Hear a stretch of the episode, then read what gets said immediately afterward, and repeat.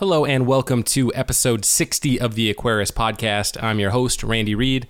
This episode is sponsored by OASE Living Water, and in particular, the Biomaster line of canister filter. And the great thing about this canister filter is the built in heater integration, but on top of that, the pre filter contraption.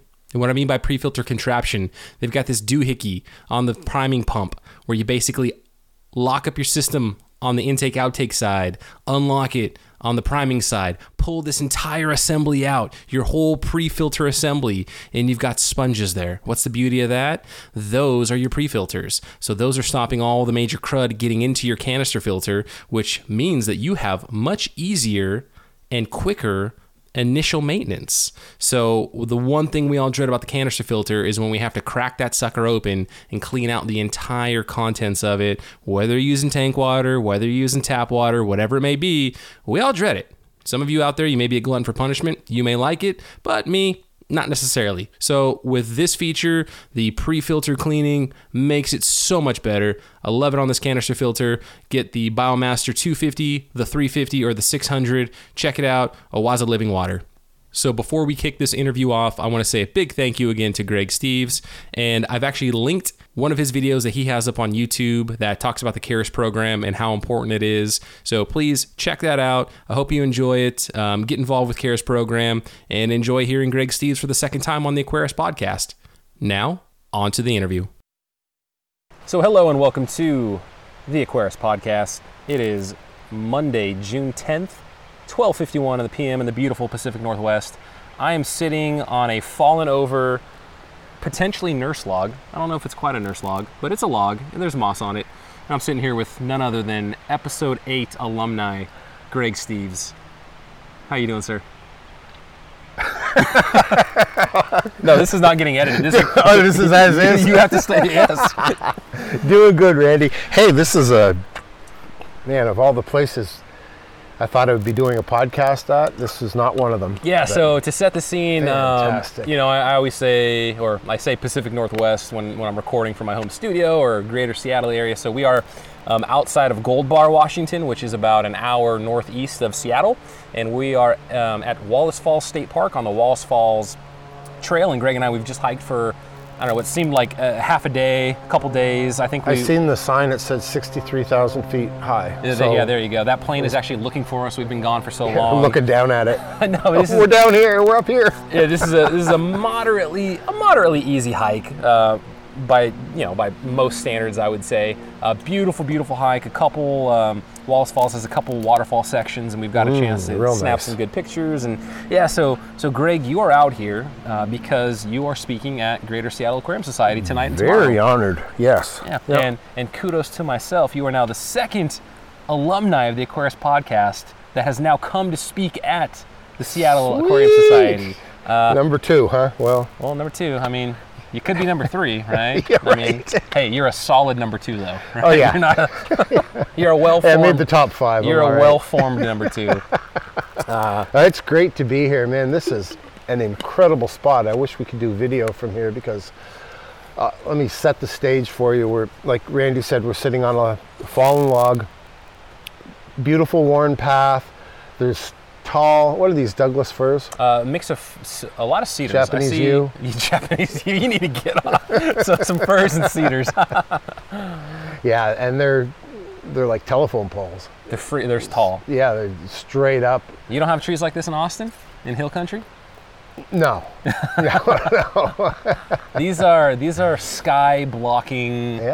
Uh, yeah, there, there's a lot of trees here. Look at this one here with all the branches coming out, just short little branches, all moss covered. Yeah, it's That is crazy. some cool stuff right there. Yeah, and I really hope we actually moved a little bit away from the trail uh, because you know the closer, well, in certain sections you're right next to the waterfall, so the ambient noise is, is a little bit too loud for a podcast. But hopefully there's just enough where if if we go quiet like this, people might be able to hear the waterfall. That could be the sweat Hopefully. dripping off me too. Oh, it's one or the other. that's just a that's just a nice healthy glow is all that is. Yeah. nice visual there. So, so Greg, from a to, to bring it back to tropical fish, what have uh, what have you been up to since you and I talked about a Wow. year ago. I would say we talked about ago, cares yeah. and Lake Victoria. We Um, did. Cares truck is trucking on. Um, we've had a lot more involvement and and uh, of course it's basically all because of the Aquarist podcast. You said no one ever. Uh, but uh, you know, it's it's the regular thing that with a lot of growth, you have to playing catch up if you're not if you're not ready for it. And unfortunately, you know, that's we're in there now. It's just we want things to move a lot quicker and and get, and uh, applications to get processed a lot quicker than they are. And uh, we're working through it, but we'll get through it. It'll And be fine. Is it is it growth because of growing membership, growing interest in the program, or or growth because oh man, there's way more fish that we're starting to put on the. Oh man, that guy scared the crap out of me. This guy just went by on the trail. it's like whoa, he startled me. I'm like, what was that?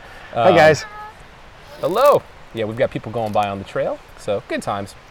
It's a it's a Monday, so it's not too popular or it's not too busy, but there's signs of life. We're not Right. We're not too far out there. If one of us Um, takes a heart attack yeah, exactly, and gets abandoned Yeah. by the other guy, maybe someone will find us eventually. I thought I was have to eat you.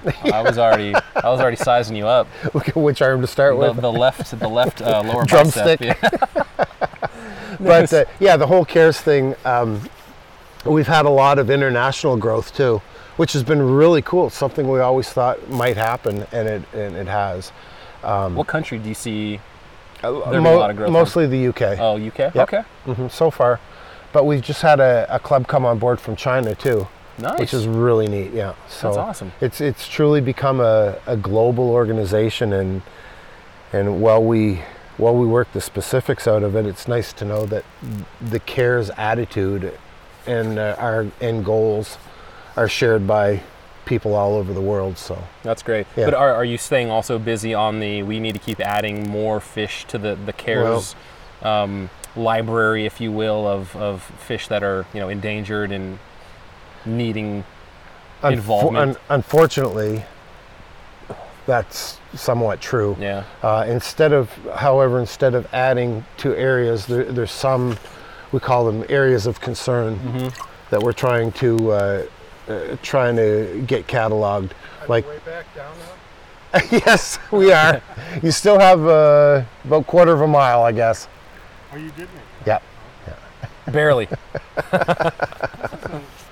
I would call difficult for no, it's it it's good. Leisurely. Yeah. Yep. Yeah, and the trail is switchback enough, Yeah. and it's cooler. It's drier up here. Mm-hmm. It is. You're staying in a podcast interview, by the way. I'm gonna, You're I'm, gonna on. keep, I'm You're keeping live. you in this podcast interview. no, you're staying, sir. Take care, sir. so, uh, uh, oh, yes, the area of areas of concern. There's a lot of People are gonna think we're in like a city park or something. They're like these guys. These guys didn't go on some strenuous hike. They're just out of shape. it's good times. hi guys. Hello. Well, then you keep saying hi to everybody, and that Yeah. I invite it, right? he's Canadian. I'm sorry. Nobody's perfect, right? um, so that we know there's there's parts of the world that aren't that are are care specific, but we haven't uh, cataloged them well, especially South America. Um, we started on the catfish down there, but there's a lot of cichlids and uh, characins, all kinds of fish. So uh, we're working away at it, but we've already done a lot. Um, it, it's a it's a sad state of affairs when you have to add more fish to the list. Are there any really exciting like reintroduction stories in the in the past year? Uh, let's see. Since we've spoken, we had uh, Cyprinodon alvarezi. Um, there's some work going on in Madagascar with Dr. Loiselle, introducing some cichlid species down there. Uh, other, I can't think of much more other than that. Yeah. Yeah, I mean, there might be. I hope there is, but none that I'm uh, involved with anyway on a personal level. Yeah. It, it, as far as Madagascar goes, from your lens of what you see, is it, you know, we, we need to do what we can, but it seems like it's it's on a path that is irreversible, unfortunately. Yeah, uh, I wish I could be more optimistic Right. about things, but Madagascar is not unique. It's uh, yeah, it's a it's a land that needs a lot of attention, but I think the the area that has as a cichlid keeper that has me worried the most at this time, even more so than Lake Victoria, is Lake Malawi. Um, I don't know if you, when you talked to Pam, did you have a chance to go over some of the We I some of the things that were going on there? I think she went, I don't think we talked much about Lake Malawi. I think she referred me to Larry. Um, oh, okay, Larry to- Johnson. Yeah, to talk about Malawi. Um, we focused a little bit more. What do we focus on? Tanganyika, I believe, right? With with Pam. Oh, getcha. Okay. Um, but yeah, I mean, Malawi borders the Congo, correct? Yeah. Well, the big problem, well, there's many problems in Malawi, but as I understand, they've, uh, using small mesh size, a lot of the uh, native fishermen and trawlers and things are taking the utaka, the, the plankton eating fish, Oh. out of Malawi. So the, the, without a, without anything to really take care of the, the, the plankton in the lake, the water's gotten murky and cloudy and uh, it's just become a, a really really big mess.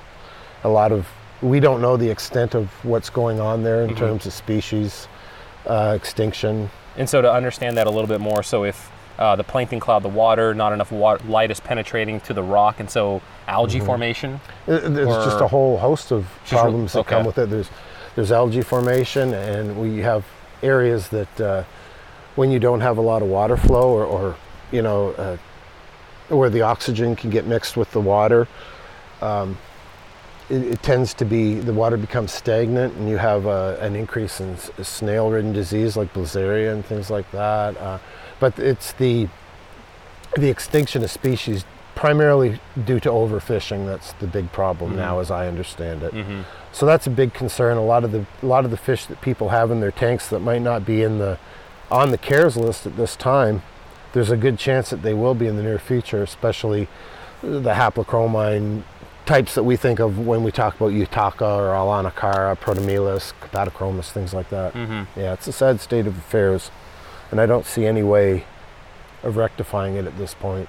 Yeah, because there, there's so many humanitarian, governmental infrastructure things that need to happen before we can even begin to, you know, see light at the end of the tunnel for these little fish, right? And the, Yeah. and the larger ecosystem in the lake. and really, in the grand scheme of things, these little fish are, are not the primary uh, day-to-day interest of many Sure. people there. Yeah.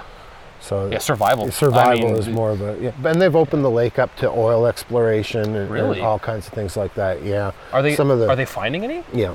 Oh wow. And some of the national parks, or, or the big national park they have, like I think it's called Malawi National Park, was uh, meant to be a world. Well, it is a World Heritage Site, um, but there's not a, there, there's not the resources to properly patrol it, and fish are being poached from there, and it, it's just a mess, Yeah. as I understand it. Yeah. So um, keep that on your radar if you're a Malawi cichlid hobbyist. The It's it's just so unfortunate. There's just no, you know, overwhelming positive news to report Uh, out of those it- areas. it It's- really just gets like depressing it's, sometimes. Yeah, it's just sad really is. conversation after after sad conversation around these reports. I spoke Um, in. Uh, I spoke at a conference not too long ago, and I did a. Uh, did a special presentation for them on cares and uh, fish that needed attention and so forth.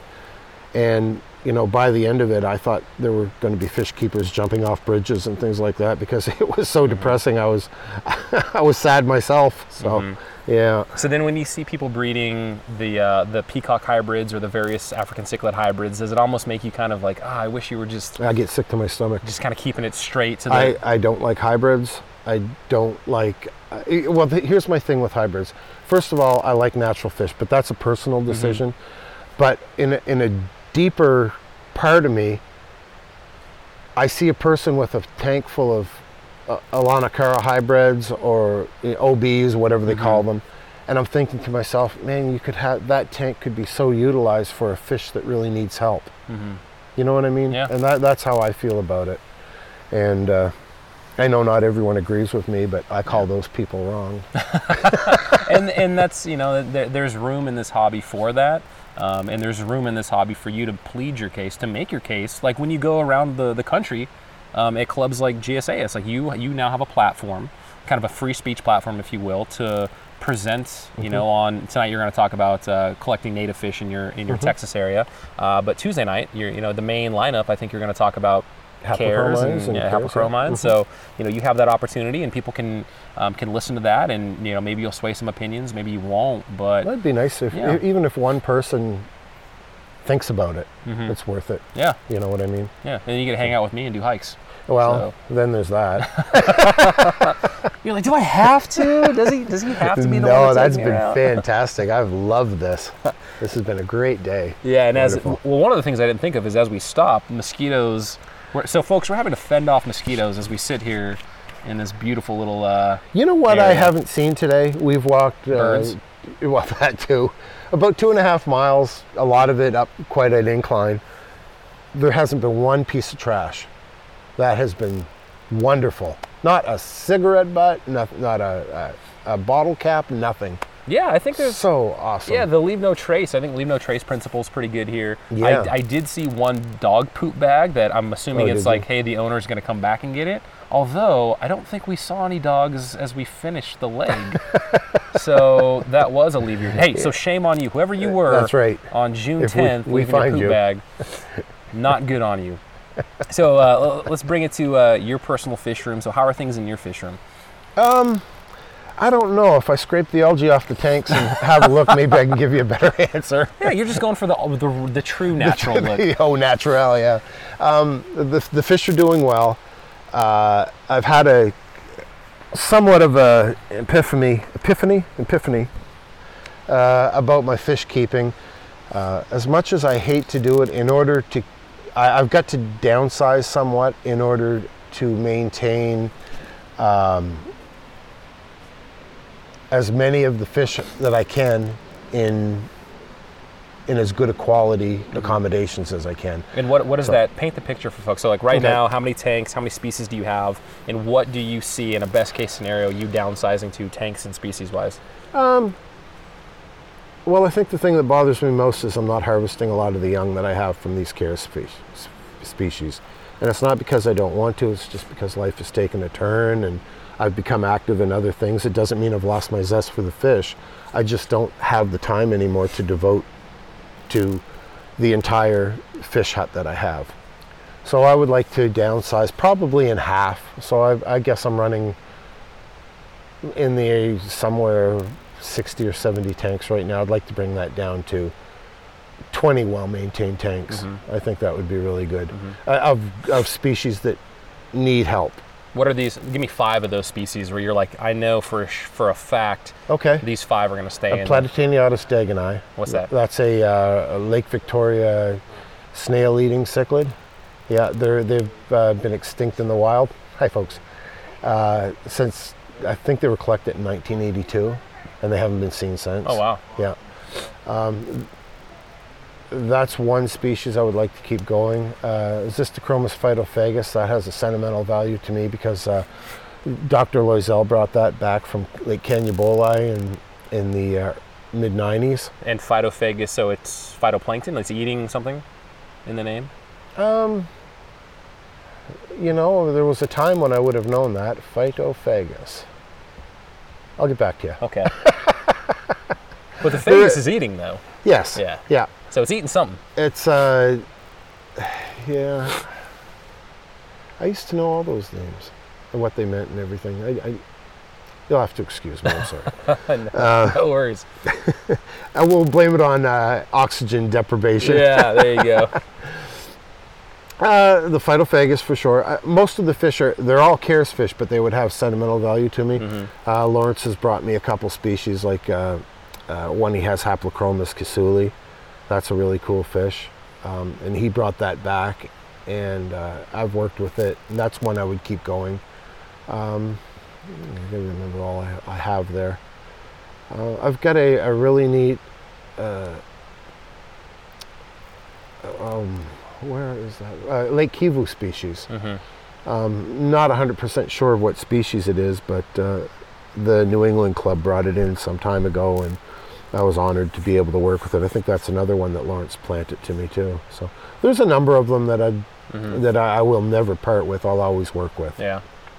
But there's some that, even though they're cares fish, they're uh, uh, potentially abundant enough out there with other No, well, keepers, not not so much in the wild, but there's enough people and they're being farmed, Right. enough aquarists working with them that I feel confident that I don't need to. You know what I mean? Mm-hmm. like the white cloud minnow. You're not going to lose sleep over that. Oh, what I'm thinking of is Chindongo demasoni or Chindongo saulosi is another one. Um, uh, Cyrtocara moorii, these cichlids from Malawi that are very popular. And Mm-hmm. although they're not doing well in the wild, uh, there's enough of them in captivity that I'm Mm-hmm. I'm sure they'll they'll be around for a while and in good good condition. Yeah. yeah, and so some of these other interests as well. That's you know you're, you're kind of diversifying with, with what free time you have. Um, if diversifying is the right word, so some of it is kind of the Audubon activities, right? The uh, the bird watching and whatnot. I made is- a I made a, a kind of a commitment at the at the in the new year to as I'm getting older, uh, it's tougher and tougher to, to keep active and keep in shape, and it's something that you have to really work at.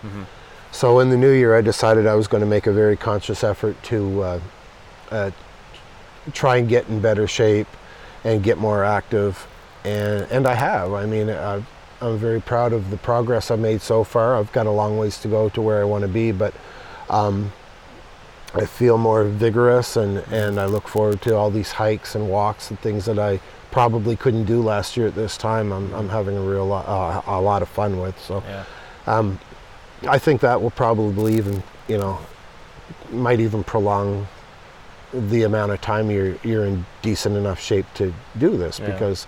So I want to I want to sail things out as long as I can, and Yeah. and that's been a big part of my life this year. So Well, we talked about it at, at breakfast, but um, fish collecting, or you know, having being a tropical fish keeper, being an aquarist, Mm-hmm. there's a finite number of fish. There's a finite number of tanks that you will be able to have in your possession. For some people, it's in the hundreds. For Mm-hmm. Some people, it's one. Right. But this hobby is wonderful. But then there's also very much a limiting factor where, um, you know, the collectoritis. You know, i- i- unless you're going to turn and burn species out of your tanks, Yep. um, unless you're going to overcrowd, there will be a point where you've reached this kind of. I probably shouldn't get any more tanks. I probably shouldn't get any more it takes species. a lot of discipline to do that. It does, and then you may be like whatever that number is for you. You may be able to, um, you know, manage that number, but Yes. then you still have another. You, you still need more outlets for, for to be creative, to explore, Yep. um, uh, to consume your free time. That hopefully isn't just you know binge watching TV. Which hey, if you want to do that, I guess cool. But for you, bird watching is something that kind of fills that, right? Yeah, I've, I've taken it up the last couple of years, and uh, it's something I never ever thought in a million years I would see myself doing. I'm with you, man. I'm slowly like, yeah, Yeah. I'm, I'm slowly. Watch like, man, it. Birds are Watch kinda, it. No, birds are kind of cool. Like, They're very the- cool, especially when you.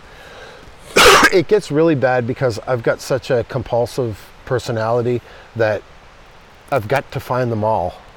You know what Yeah, I mean? yeah. Every I want something new every day. I want to find another one and add to my list and stuff. And it, it's that uh, that quest that keeps me going. But uh, And this is great because you don't have to worry about, you know, captive raising these birds. Like, it's uh, just, yeah, it's I, just I don't want view- anything to do with captivity. I want them out in the view- wild Yeah, and just where they live. them and Yep, checking it on a box and moving on. exactly. Where it's a little bit more difficult. Like, you don't get the same satisfaction as an aquarist going to somebody's house and being like, "Oh man, Right, you've got right, that right. awesome geofig that I've been, you know, I've but it is eyeing." in a way because if, if we're out today and I happen to see a, some kind of nuthatch or something Mm-hmm. that I've never seen before, I would get excited, just as excited about that as I would spawning one of my rare species of fish that I have at home. But it's I know it sounds crazy. No, no, no. But it's yours in your fish room.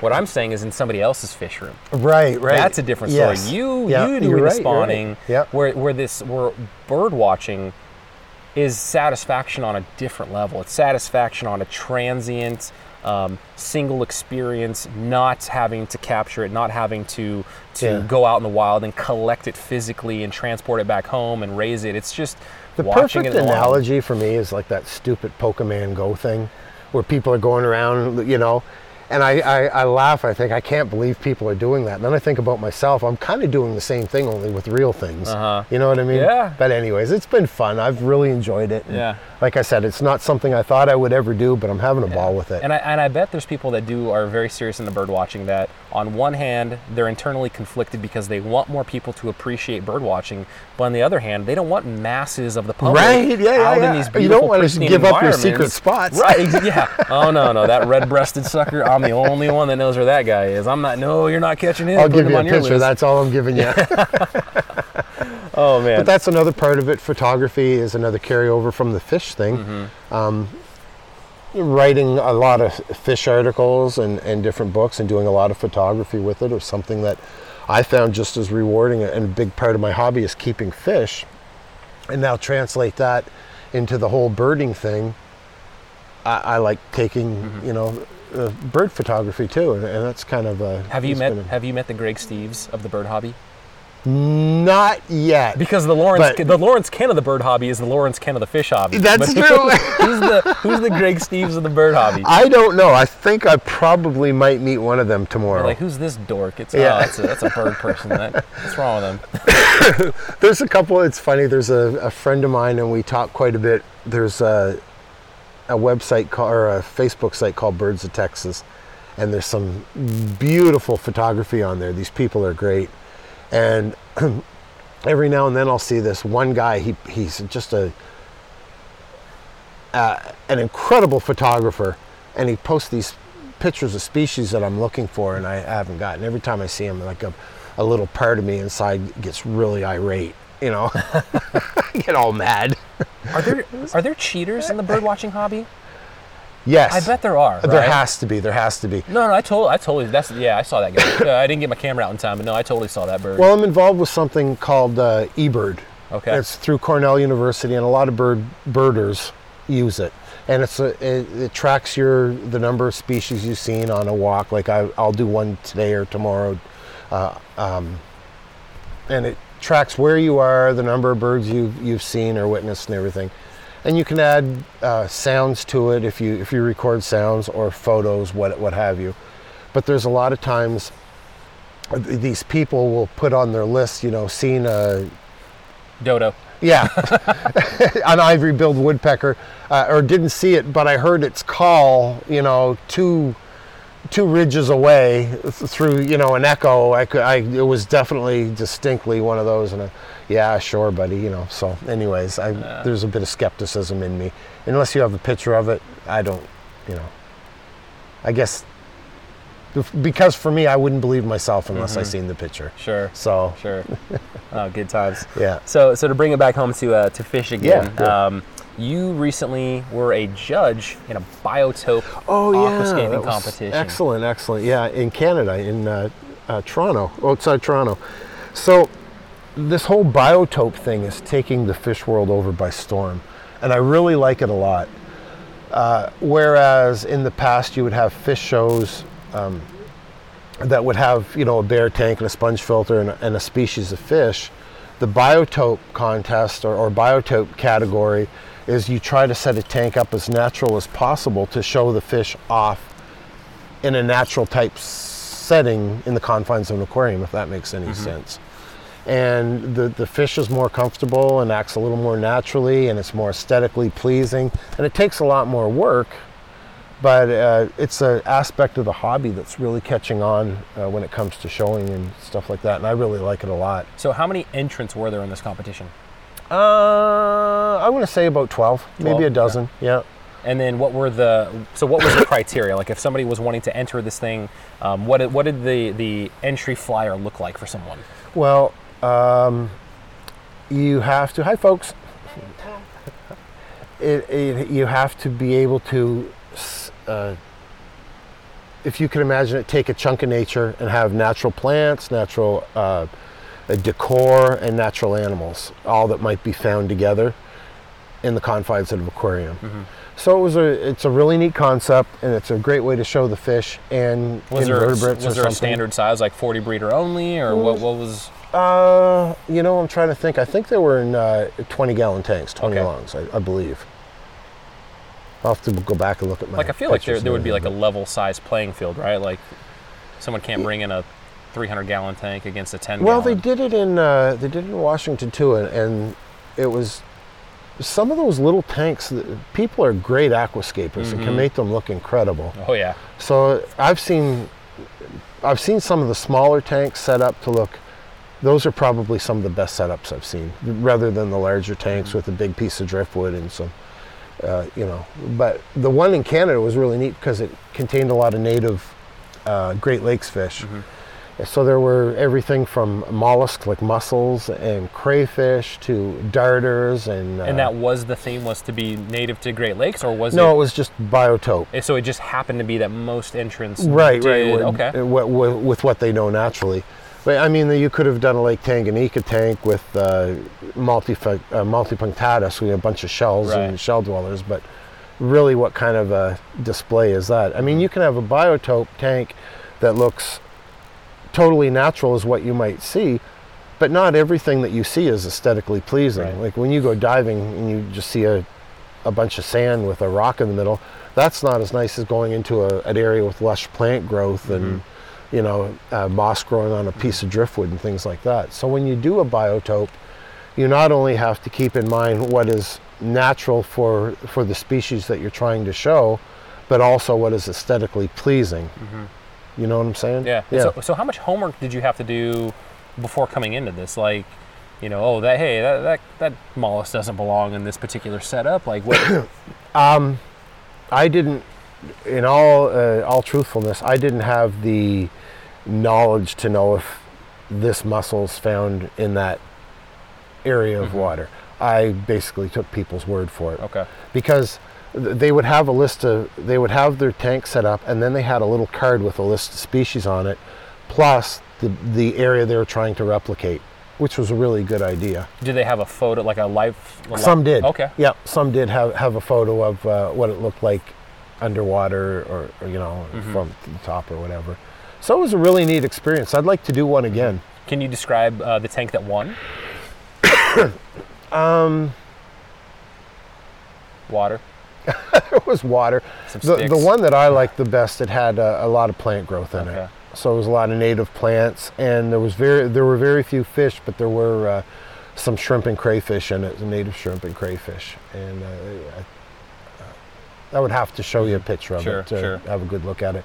But i really appreciated the work that everyone put into their their tanks even the the ones that didn't place. They were all extremely beautiful and Mm-hmm. these people had obviously put a lot of thought into their display so Yeah, when you, when you flip through the uh, the fish magazines and you see highlights from an aquascaping competition, where, Mm. whether it's domestic or international, and even the tanks that don't win, right it's like my goodness, The Like, ACA crazy. this year is in Cromwell, Connecticut, and it's uh, it's in July, and they're I don't believe they're having a regular traditional fish show like we usually do. It's going to be a biotope contest for cichlids. Nice. Yeah, that's really uh, really cool. So it's something different. So to your point, then, do you think we'll see more South American, Central American setups as opposed to Rift Lakes? I would think so. Yeah. I don't know for sure, but I think that would be the logical. So just having like rock outcroppings with some with some algae growth and some sand. Well, for the most part, like West Africa maybe. Um, True. and parts of Central and South America would probably make for the best display, Right. I would think, Right. rather than a, a rift lake. Yeah. Yeah. It's it's so unfortunate that we always think of, at least in my head, you automatically go to Rift Lakes. when Right. You think of African cichlids, Yeah. and it's like these poor what Pelvicachromis and Yeah, all these some other, of you know, beautiful fish in West Africa yeah, and the yeah. crater lakes and all kinds of, you know, the the uh, Lake Natron, you know, uh, We'll leave it a surprise, but I'll have to pick your brain on a good guest for uh, talking about West African cichlids. Okay. Uh, who to have on. And, okay. uh, there's there's some great ones. Because that, that, that's a whole area where it's so cichlids in general are very misrepresented on my show. Yeah. Um, you know, I need to get more African cichlid talk. I need to get more West African. Um, get a little bit more Central American talk going on. Oh, I but, can uh, help you out with some some good people that I know that There go. help you out there. Jose Gonzalez. He was a uh, he was a great fascinating guy, Yeah, huh? talking about Gadids, and that was that was Oh, wonderful. And, awesome. I could listen to him for hours. yeah, Madagascar cichlids Yeah. in uh, in Gadiad, so that was good. You see the work he does with these fish. Yeah. He's Well, he posts. Um, he so he does post his videos online, and I've tried to maybe I'll, I'll you know plug his YouTube again uh, in this me. show notes. But yeah, he you know he puts these unedited, fairly I, I would assume they're unedited, unnarrated Mm-hmm. shots of his tanks, and um, they're you know he does he does a really good job of showing. He has off large these- vats in the backyard and ponds and everything Yeah. set up. Oh yeah. Yeah. He's an amazing person. There's a lot of there's a lot of really incredible people in the fish hobby. Mm-hmm. Yeah, Yep. No, good times. for sure. So what else do you have planned then for? Uh, let's say what? How do you round out 2019 then? I plan to do a lot more Oh, birding. you heard a bird, yeah. sorry, sorry. We've only seen robins today, unfortunately. We've seen robins. We've heard uh, lots. Maybe like a finch-esque kind of bird. Uh, Woodpeckers. Saw butterfly. couple, yeah, cool. really neat butterfly. For the for the rest of the year, I've got a couple more uh, speaking engagements and travel that I'm going to do. Uh, I plan on doing a lot more birding, Mm-hmm. and I'd like to make a. I'd like to do a uh, trip back home, a leisurely trip back to Mm-hmm. uh, Canada. So I'll probably do that late summer, early fall. What What is your?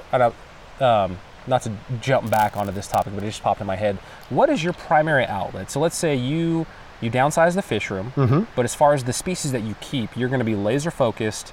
And let's say that you know you are you are breeding healthy juvenile fish, Mm-hmm. right? What is your outlet for these guys? Like it can't just be your the Hill Country Society. It can't just be um, Austin Aquarium Society. Is there is there opportunity for you know people that listen to this podcast that are interested in say that snail eating cichlid that Yeah. you know was first captured or brought in the 80s? Like, hey, Greg. Here's my resume, like whatever form they need to fill out. Here's the tank they're going to go in. It's a, it's going to be a species only 40 breeder uh, for somebody to reach out directly to you um, to get some of these fish, so that you can continue to you know promote and spread these fish to uh, throughout the hobby.